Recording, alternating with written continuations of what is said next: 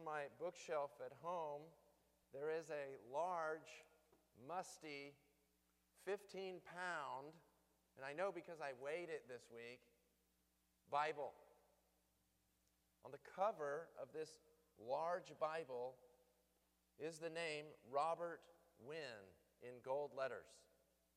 It belonged to my great great grandfather, and if you, if you crack it open, it says that it was published in 1851. Was given to me just a couple of years ago by my widowed aunt, and it sits where I study at my home. Recently, my son pulled it down off the shelf. He wanted to look at it. And as he did, I could see his eight year old mind wondering why I had this large Bible. He wondered about the names that were written in it, what it all meant. Even for him, he could barely grasp what it means to live in 1951, and his mind was trying to grasp 1851. And I found myself in that moment wanting to reach into his heart and give him a vision of long term Christian faithfulness. And I realized also in that moment how strange all of this must have seemed to him. Here he, he was holding something in his hands that connected his life to a time frame and a spiritual legacy that he could barely apprehend. And yet, what I wanted for him is, of course, something of what God wants for all of us as we hold our Bibles in our hands. God calls us to lift our eyes above and beyond this visible world and to, to press on to the future glory that's in store for the church of Jesus Christ. God calls us in the midst of this pragmatic, living for today, emojified world, He calls us to long term faithfulness. The Bible says much about this. The psalmist says, Be still before the Lord and wait patiently for him. The Lord is good to those who wait for him, to the soul who seeks him. In the New Testament, we read, For through the Spirit, by faith, we ourselves eagerly wait for the hope of righteousness. All of this is very strange to a world of instant pleasure and immediate success. And it's in light of that strangeness that I want to ask this question this morning What does long term faithfulness look like? What should God's waiting church do? What should occupy the Christian's attention and energy in this world? That's what I want to consider with you from our text in 1 Timothy. What's What's interesting as we begin is that, is that Paul gives us a vision of long term faithfulness in the face of a very immediate and practical problem. And before we get to that problem, let's note that this problem is so pressing that it leads Paul once again to depart from his usual pattern of offering a section on Thanksgiving. That's what he usually does when he's writing his letters. But remember, back in Galatians, which was incidentally the very first New Testament letter included in our Bibles that Paul wrote, Paul skips the Thanksgiving section because in that case there is very little for which to give thanks.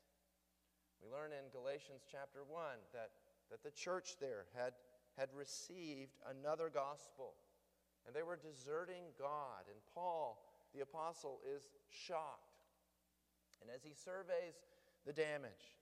Later in that letter, he compares himself to a mother willing to endure the anguish of childbirth all over again until Christ reclaim and remake the Galatians in his image. Nothing elicited Paul's zeal as an apostle than threats to the well being of his spiritual children. And so it is in our text this morning.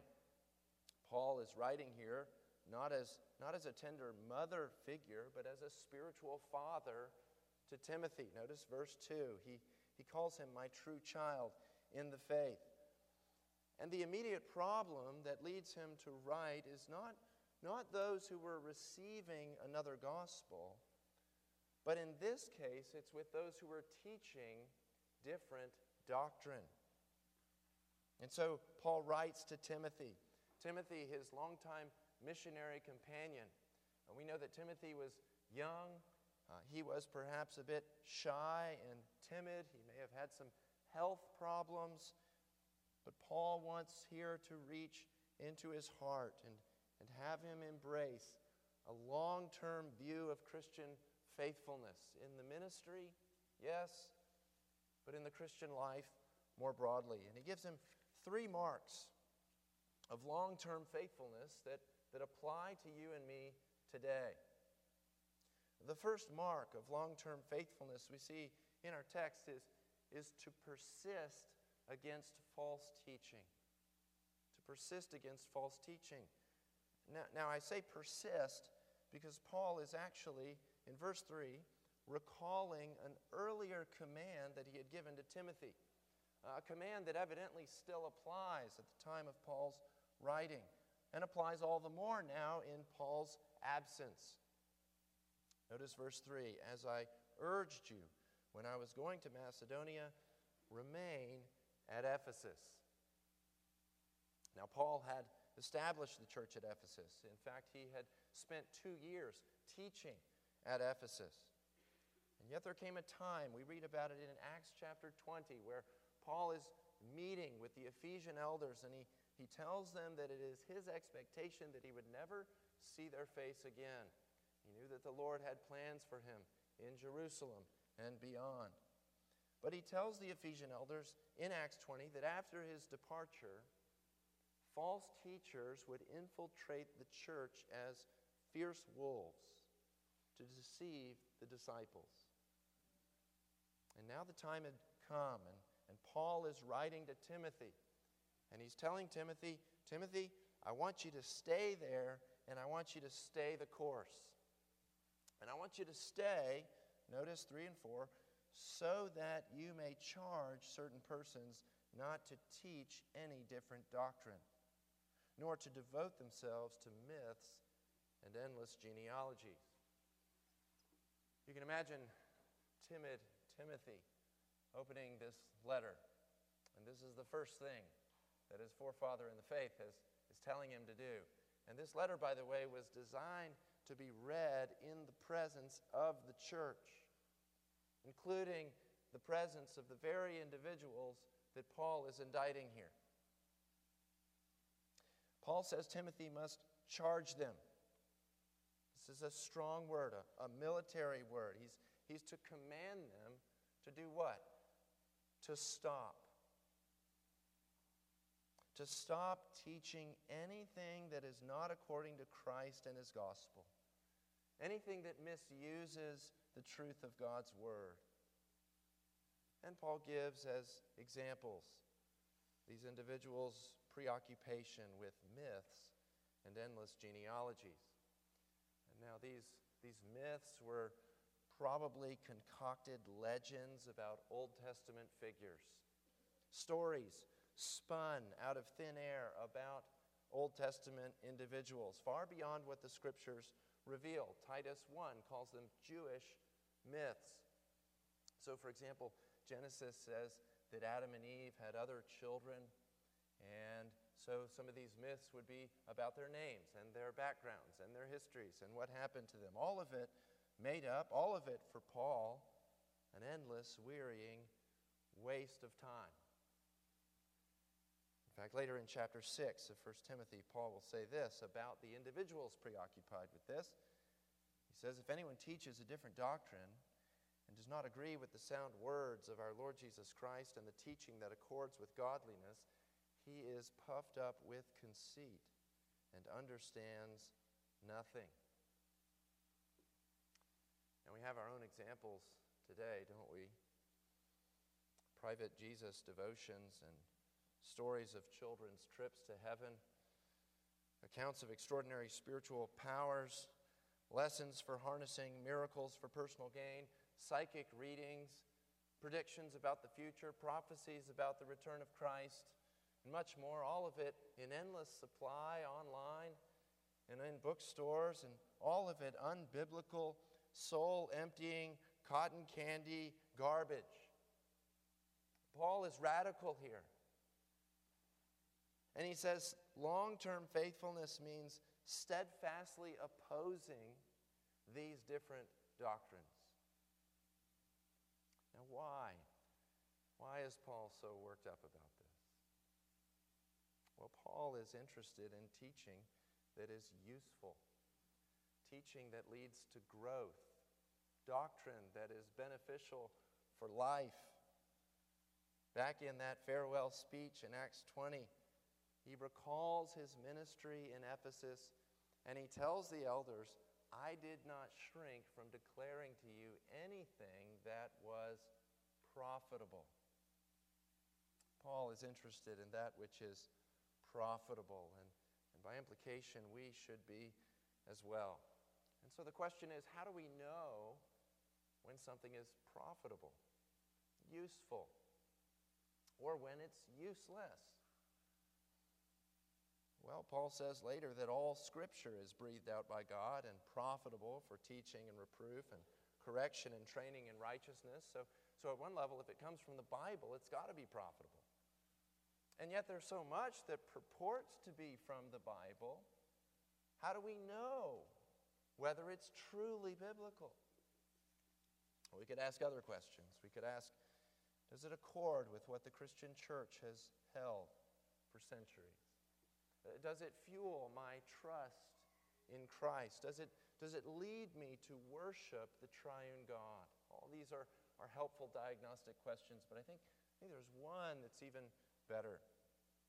Does it draw me into or away from the face to face communion of my soul with the living God? What the Lord wants to do in this whole Bible thing, in this whole gospel thing, in, the, in this whole human existence thing, is to reveal to you the glory of his own triune being through Christ in an unbreakable bond of fellowship with you. The living God who has immortality wants to clothe you with life through his risen Son. And by doing that, he wants to impart to you the glory and the satisfaction and the stability of knowing him. There is nothing more profitable, nothing more useful than knowing the living God through Jesus Christ. And yet there is a temptation in the church, and there is a temptation woven into all of our hearts to shy away from the power and the glory of God soul's desire. And in its place, to allow a spirit of self sufficiency to pollute our fellowship with the living God, to intrude upon the ministry and life of the church. And Paul is saying that long term faithfulness requires denying this temptation and fixing our eyes upon a Savior and a heavenly world that we cannot see, and drawing from our Savior by faith the very power and resurrection life that can sustain us day by day by day by day. Well, this leads us to the second mark of long term faithfulness. If the first is to persist against false teaching and different doctrine in all of its forms and, and earnestly pursue that which is profitable, the second mark is to pursue godly love. To pursue godly love. Notice Paul says that the, the goal of opposing falsehood is, is not to put false teachers in their place. The goal of avoiding useless talk is, is not so that our ministries can excel in efficiency. It's not to build a brand. It's not to gain a following. It's not so that Timothy can show who's in charge. The goal is not even, we have to be careful here, not even to win people to Christ or to transform the world. Although we pray for that, we labor for that, we praise God for when that happens. No, no, the goal, the target among those earnest for long term faithfulness, Paul says, is love. Love that issues from a pure heart and a good conscience and a sincere faith. Love for the long haul. Love for the long haul is love that reflects something of God's own gracious heart towards sinners. It is love that does not shift with the world's priorities because it flows from the God who is the same yesterday, today, and forever. It is love that rejoices in the truth. This is the kind of love that Christians are to bring to bear in their homes and in the world and in the church. There are a thousand areas that we could apply this to. But one area, it seems to me, where Christians need to aim for love these days is in the area of gender and sexuality. Transgender ideology is growing in the world. The idea that, that some can, can struggle with their gender in a way that doesn't align with their biological sex. I believe the transgender ideology is in fundamental opposition to a biblical view of human personhood. It is an attempt to eradicate every, everything that would remind us of the living God. But did you know that those who struggle with their gender, their sense of self, among them, 41% try to kill themselves every year? compared to just 4.6% in the general population. That, that is a staggering statistic. And these individuals need the truth in love. Well, who else needs this love? Your spouse needs this kind of love. your children need this kind of love. Your, your brothers and sisters in Christ in the church need this kind of love. Your parents need this kind of love. Your friends, strangers in the world, every, everyone we come in contact needs love. The love that issues from a pure heart and a good conscience and a sincere faith. And yet we know, don't we, that this kind of love is of ourselves impossible. This kind of love has to be a supernatural miracle wrought in the heart. We know this because of ourselves, it is, it is impossible for us to have a pure heart and a good conscience and a sincere faith. And Paul is saying it's those things that produce this kind of love. What, what is natural to us because of sin is to have a depraved heart and a fearful and unstable conscience, and to exercise a faith that is insincere. What, what is natural to us biblically speaking, is to be hostile toward God, not to love God. Romans 8, verse 7. What is natural to us is not to love one another, but to hate one another. Titus 3 3. How, how are we to overcome this? How are, we, how are we to gain what Paul says generates the kind of love that we need? Well, friends, one thing must happen. Christ must come to us clothed, as Calvin puts it, in his gospel. And Christ must send his Spirit into the deep places of our hearts and turn them to the glory of his person risen from the dead.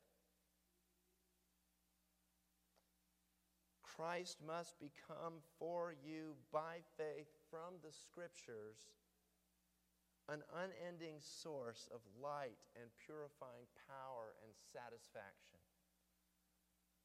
And when, when he does this, he is doing nothing more than revealing who God is to you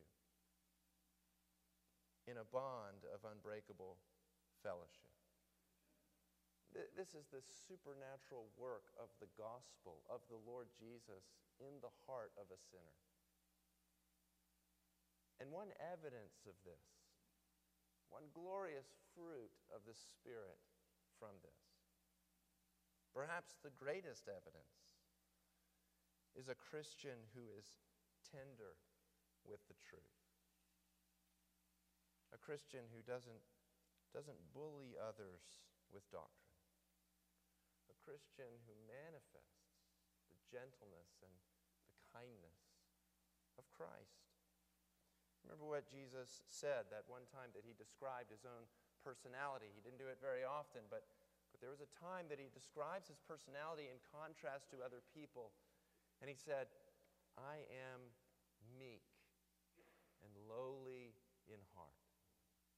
I am gentle.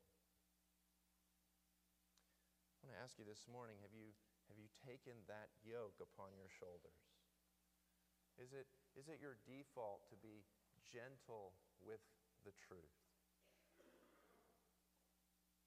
2 Timothy 2 says, The Lord's servant must not be quarrelsome, but kind to everyone, able to teach, patiently enduring evil, correcting his opponents with gentleness. I'm not saying there's no time for debate, no time for theological discussion, no time for courage. After all, Timothy must command the false teachers to stop doing what they're doing. I'm not saying that that everyone needs to become a, a, sappy kind of Christian, you know, speaking in kind of hushed tones all the time and handing out copies of chicken soup for the soul to everyone. I am saying that, that in all that we do, that we pursue love that flows from a godly conviction rooted in the scriptures, that we live to please the Lord alone. Do this by the grace of God, and you will be able to love in the midst of hurt relationships and personal disappointments. Do this, and you will be willing to endure evil and receive unjust criticism and even undeserved outrage because you're looking forward to the city that has foundations whose maker and builder is God. Because you're not living for the approval of other people. Because, above all, you know that it is Christ whose life, flowing from heaven, is at work in you by faith. And this leads us to the final mark that Paul gives us of long term faithfulness. If the first is to persist against false teaching and different doctrine, the second is to pursue godly love, the third mark verse 5 is to promote the truth of Christ from the Word of God. Promote the truth of Christ from the Word of God. It, it it's not uh, complicated. Uh, this final point is, is obvious. Uh, this final point is the foundation for the first two points. After all, you can't oppose falsehood or pursue love without holding fast to God's Word. It is by trusting in the promises of God in the Bible that our heart is purified. It's as the Spirit of Christ bears witness by and with the Word in our hearts that we are the children of God, that we gain a, a good conscience. It's only as we submit our lives to the Word of God in sincere faith that we're able to truly love other people. So, so what I want to point out on this third point is that all of this, this, this role for the Bible in your life, is part of God's plan. God has a plan for your life. You ever heard that? I want you to remember Jesus praying to his Father as he's heading to the cross and in John 17, and he says, Father, sanctify them in the truth. Your word is truth. Jesus was praying that the Father would execute his plan for his people's long term faithfulness. Now, the plan makes appearance here in our text. Back in verse 4, when Paul says that the false teachers are promoting speculations rather than the stewardship from God that is by faith. That word stewardship is a, a big word. Paul is talking here about the, the orderly plan, the arrangement for the church's growth. The false teachers were unloving because they rejected God's plan that his people be built up through the pure preaching of the Word of God. And, and just as quick proof, as we, as we head to a close, turn back with me to Colossians chapter 1, verse 25. Colossians chapter 1, just a, a few pages to the left. Colossians 1:25, Paul is talking about his own ministry from the Lord, and he says in verse 25, I became a minister, notice, according to the stewardship from God that was given to me for you. The same word, stewardship, the, the plan, the orderly plan for the church's growth. And what was that stewardship that, that God had given to Paul? Well, notice the end of verse 25 to make the Word of God fully known. That was Paul's calling. That was Timothy's calling. That's the church's calling today. When you study the Word of God, when you, when you hear the Word of God, when you meditate upon the Word of God, you are keeping in step with the plan of God to build His church into long term faithfulness. And Paul says here in in verse 6 that, that neglecting the Word of God and, and by neglecting that which the Word of God produces, certain people have wandered away into vanity. Wandered away in the sense of, of not keeping in step with God's orderly plan for the body of Christ. Now, now, so to speak, out of joint, dislocated in their spiritual bones. And we know that it's not only false teachers to whom this can happen. Uh, this can happen to those within the church as well. We can become spiritually dislocated in our hearts over time. Maybe, maybe due to a, a severe injury that you've experienced, or, or maybe just over time. Uh, this is happening without realizing it. We can become occupied with, with unprofitable doctrine. We can grow hard hearted toward the truth. We can begin to promote the self rather than the Word of God. The good news is that the long term faithfulness that your Father in heaven wants to work, uh, wants to call from you, He he is pleased to work in you uh, by His grace. The Father in heaven has sent His Son as the physician of your soul. He has come to the sick and to the broken. He has come for those who are spiritually dislocated. And, when you cry out to Him to wash you with the Word, he will grant to you a sincere faith and a good conscience again. And you'll, you'll find your heart being purified by the grace of God. You'll, you'll find your, your spiritual bones, as it were, settling back into place and your, your strength increasing and your desire returning for long term faithfulness. That's what we want. Right? Well, it will happen not because of you, but because of Christ in you. He is the very hope of the visible glory that is sure to come. May it be so for each one of us here.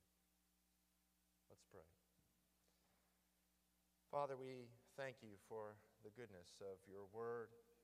We thank you that, that it's profitable because it is your word because it reveals your very heart toward sinners in Christ.